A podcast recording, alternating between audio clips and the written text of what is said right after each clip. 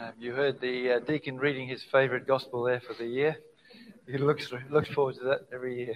All those names. Today uh, we have um, Dr. Daniel McInnes as our preacher. Thank you, Daniel. God's blessing. In the name of the Father and the Son and the Holy Spirit, Amen. Family is often messy and complicated things, as many of us will be reminded as we meet together and celebrate Christmas in the next few days. We all have those few family members who have done scandalous things or are just plain embarrassing. For example, I have a friend with two uncles in their 80s who've been fighting over a pocket knife for over 60 years.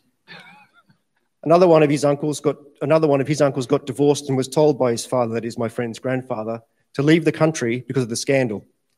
He moved to the United States, became an undertaker, has been living there under a different name for around 30 years. The same grandfather used to drive an unregistered truck in Bendigo and carry around a pistol that he found. I don't know how he found a pistol. Maybe they were just lying around more in those days. Um, he used to tell my friend's mother that if she saw the cops, she should get down just in case they had to shoot their way out. Did I mention that all the people that I've just mentioned above were actually pastors of churches at some time or another? Another one of his relatives who doesn't know much about computers gets on a video call after a few drinks, thinks the mouse is a microphone, and starts talking into it. We all have relatives like these, or maybe just my friend has relatives like these, I don't know. In any case, it's comforting to know that Jesus' family history, as described by Matthew in today's gospel reading, has its fair share of scandals and, and embarrassment as well.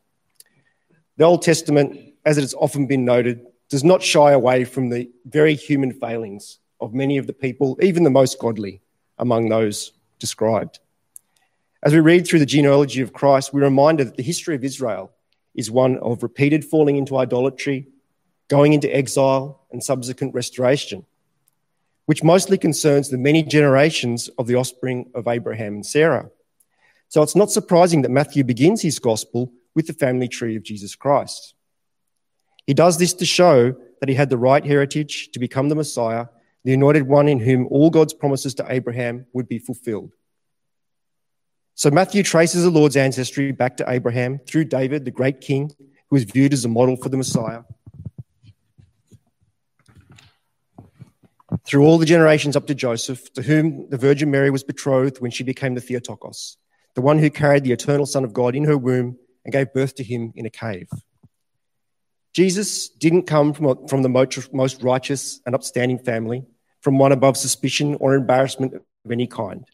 What really sticks out in Matthew's genealogy is the unexpected presence of women in what is conventionally a listing of fathers and sons. We have Tamar, Rahab, Ruth, and the wife of Uriah, Bathsheba. They stick out very clearly in this in the genealogy. In addition to being women, they were involved in some scandalous relations with Jewish men. Tamar dressed as a prostitute and gave birth to the children of, to the children of her father in law. Rahab, who hid the Hebrew spies in her home in Jericho, was a prostitute. Ruth was King David's great grandmother and a Moabite woman. And if you know the story, you know that there was an incident where she goes to Moab on the threshing floor, and that's rather ambiguous. We don't, some people, it's a bit ambiguous. We don't quite know what that means, or there's some controversy around what that means. The Old Testament repeatedly warned Jewish men not to marry Gentile women. That was a very common thing. King David committed adultery with Bathsheba and then murdered her husband, or at least had her, had her husband basically murdered through sending him to the front lines until he was killed. Ancient, an ancient commentary by, commentary by Severus says about the reason why these scandalous relations are included in Matthew's genealogy is that Christ therefore took upon himself a blood relationship to that nature which, which fornicated in order to purify it. He took on that very nature that was sick in order to heal it. He took on that nature which fell in order to lift it up. All this occurred in a charitable, beneficial manner, wholly appropriate to God. That's one way of looking at it. But of course, and of course is true, but we can look at it a bit more deeply and we can see more in this genealogy, and particularly in the lives of these women, than just that. So, in particular, what I want to do is see how these women actually prefigure Mary, Theotokos. Regarding Tamar, it's clear from the story that an injustice has actually been done to her and to her first husband, Ur, who died. If you know the story, um, Judah has three sons. He eventually has three sons. Um, Tamar marries the first son, but he dies before they can have children. Then, through Levirate marriage, which means that the second son would, the, the wife of the first one would be given to the second son in order to raise up children for the first son, so that the lineage would continue for the first son and the inheritance would also continue in that line. So that was the idea. So what happened was the first son died without children, so she was given to the second son, who wouldn't give her children, and then he died. And then finally, Judah says, Well, there's something wrong with this girl. I'm not giving her to my third son in case he dies as well. So an injustice has been done here, actually. Um, so, if we look at it in that way, the circumstances of what she does is slightly different. All right, so um, she would have been left a widow and childless. As Judah died, she would have been left a widow and childless. And in those days, not like today where we have Centrelink, being widow, a widow and childless was a devastating thing. So, um, in tricking Judah into giving her children, Tamar was the means by which justice was restored. Justice in this case means things being put in their right place, being restored to their right way, the way things should be. And the kingly line of Judah was continued. In fact, Judah himself declares her more righteous than he is because she did something that he should have done. We can see Tamar as a type of Mary in that when the earthly line of the kings of Judah had failed, Mary bears the only Son of God, the Father of the eternal King, the Father, and to be the eternal King, and gain his inheritance and begin a new line, which is us, the race of Christian people. Just as Tamar was at first accused of fornication and later justified, Mary so also was thought to have fornicated when she became pregnant and was justified when the angel came to Joseph and said, No, this is by the Holy Spirit. With Rahab, we see a different picture.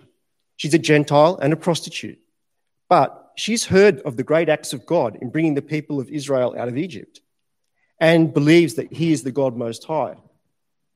In hiding the spies and showing them hospitality, she puts herself at great risk and shows greater faith in God, in the God of Israel, than most of the people of Israel actually have. If you read the stories of the people of Israel, you know that they are not a very faithful bunch in general. She actually shows more faith than most of the people of Israel in doing what she does. As such a woman of faith, she becomes a member of the people of Israel and the mother of Boaz, who is seen as a type of Christ. Likewise, Mary shows extraordinary faith in God and puts herself at great risk when she responds to the angel Gabriel, telling her that she will bear a child by the Holy Spirit. As for Ruth, though she herself is widowed, she shows intense loyalty and kindness to Naomi, her mother in law. Um, and also, Naomi, the story is, of course, Naomi um, and her husband and their children. There's a famine in Israel. They leave Bethlehem and they go to Moab. In Moab, um, Naomi's husband Elimelech dies, and her two sons marry Moabite women, but both the husbands die. In the end, she has there are no children, there is no hope, and they return. They, and Naomi says, "I'm going back to Bethlehem." Uh, one of the daughter-in-laws stays in Moab, but Ruth refuses to stay. She's so intensely loyal to Naomi that she's, go, she's prepared to give up all of her, her people, her land, her gods, everything, leave and go to Israel, to a land she doesn't know. That's the story of Ruth intensely loyal and kind. So she's, she's so intensely loyal and kind, she leaves behind everything and goes to Bethlehem. Um, Father Johann Roten, who's a Catholic scholar talking about the types of Mary, in the Old Testament says both Ruth and Mary are active respondents to God in their life stations. As such, they represent their people Israel in his primordial covenant response on Sinai. Ruth anticipates the response, all that the Lord has said, we will do and we will heed and do. So when, Mo- when Moses came down from Mount Sinai with the, with the law, he read it out. And this is what the people of Israel responded. They said, All that the Lord has said, we will heed and do. So what he's saying is that Ruth is like that. She's responding in the same way, and so did Mary. Ruth says to Boaz, Why should I, a foreigner, be favored with your notice? And to Naomi, she says, I will do whatever you advise. Mary too has been looked upon with favor. Hail, favored one, the Lord is with you. Mary affirms this in her own canticle. For she is looked for he has looked upon his handmaid's lowliness. Behold, from now on, all generations call me blessed. Mary, too, like Israel on Sinai, responds to God's calling, saying, May it be done to me according to your word. Both women have been looked upon with favor, and both respond to this affirmatively. Ruth is named among the mothers of Israel in the final verses of the book of Ruth. Finally, we come to Bathsheba. It may not be obvious at first how she prefigures Mary or what relation there is, because we always associate Bathsheba with David's sin. We think about what David did, and then we don't really think about further how, how Bathsheba plays her role in subsequent events. Um, but um, as the mother of Solomon, she intercedes with David at a very critical time when another of David's sons, Adonijah, tries to make himself the king of Israel. Nathan the prophet knows that Solomon is to be king and asks Bathsheba to intercede with David to have Solomon made king before Adonijah does. Um, because if Adonijah becomes king first, he's going to kill everyone. He's going to kill all the rivals, which was a common thing to happen in the ancient world. So um, she does intercede, and Solomon is made king. Now, when Solomon is enthroned, he has a throne set at his right hand for his mother, Bathsheba. Um, and that office then is established of the Queen Mother. That office actually continues then through Israel as long as it exists, through Judah. Okay, it continues to exist as an office um, of the Queen Mother, who had a lot of influence and power, sometimes not good influence, but in this case, um, it, that's the office that was established.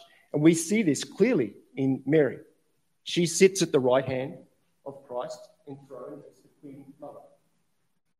So, oh, sorry, I'm waving this thing around and people can't hear. Um, right, so, so yeah, we see this, you know, very obviously with Mary that this, this prefigures the, the Queen Mother sitting at the right hand of Christ. And incidentally, this also continues into the Byzantine Empire. Queen mothers play a, play a very important role in the Byzantine Empire. Think of um, St. Helena and Constantine. Think then later on in the iconoclast controversy, where a couple of, and I forget their names, a couple of queen mothers were very influential in uh, returning the, the church to orthodoxy. So this was a, you know, an important office. And we can see here that it's prefiguring or, or is based on uh, Mary.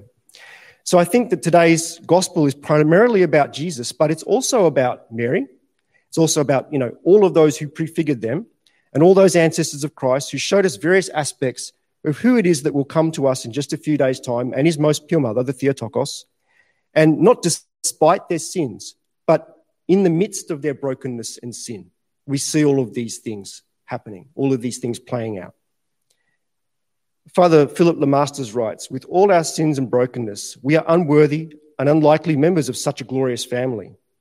Like those who prepared for the coming of Christ and those who have served him since, we're also scandalous sinners, even if we've learned how to hide the shocking details from other people. Perhaps that is why the Son of God chose a family full of imperfect people who often got it so wrong. Perhaps that is why he was born in miserable circumstances, unfit for any human being, much less the Messiah. Perhaps that's why the Old and New Testaments don't even try to conceal the sins of both the Jews and the early Christians. So, as we approach the birth of Christ, let's remember that just as he came from a family with plenty of scandalous sinners, he is coming to save us who are also scandalous sinners. And also remember that even as we look at Tamar, Rahab, Ruth, and Bathsheba, and we could look at them and see only scandal if that's what we wanted to see. But if we look in the light of the resurrection of Christ and lift the veil, we see restored justice, extraordinary faith, profound obedience, and faithful intercession. So let us, in the same way, see each other in this light, looking past the obvious failings and faults that we all have, to see that which is being born in us through Christ and his church, and join with all these great ancestors of Christ and with all the saints and joyfully ex- celebrate his incarnation.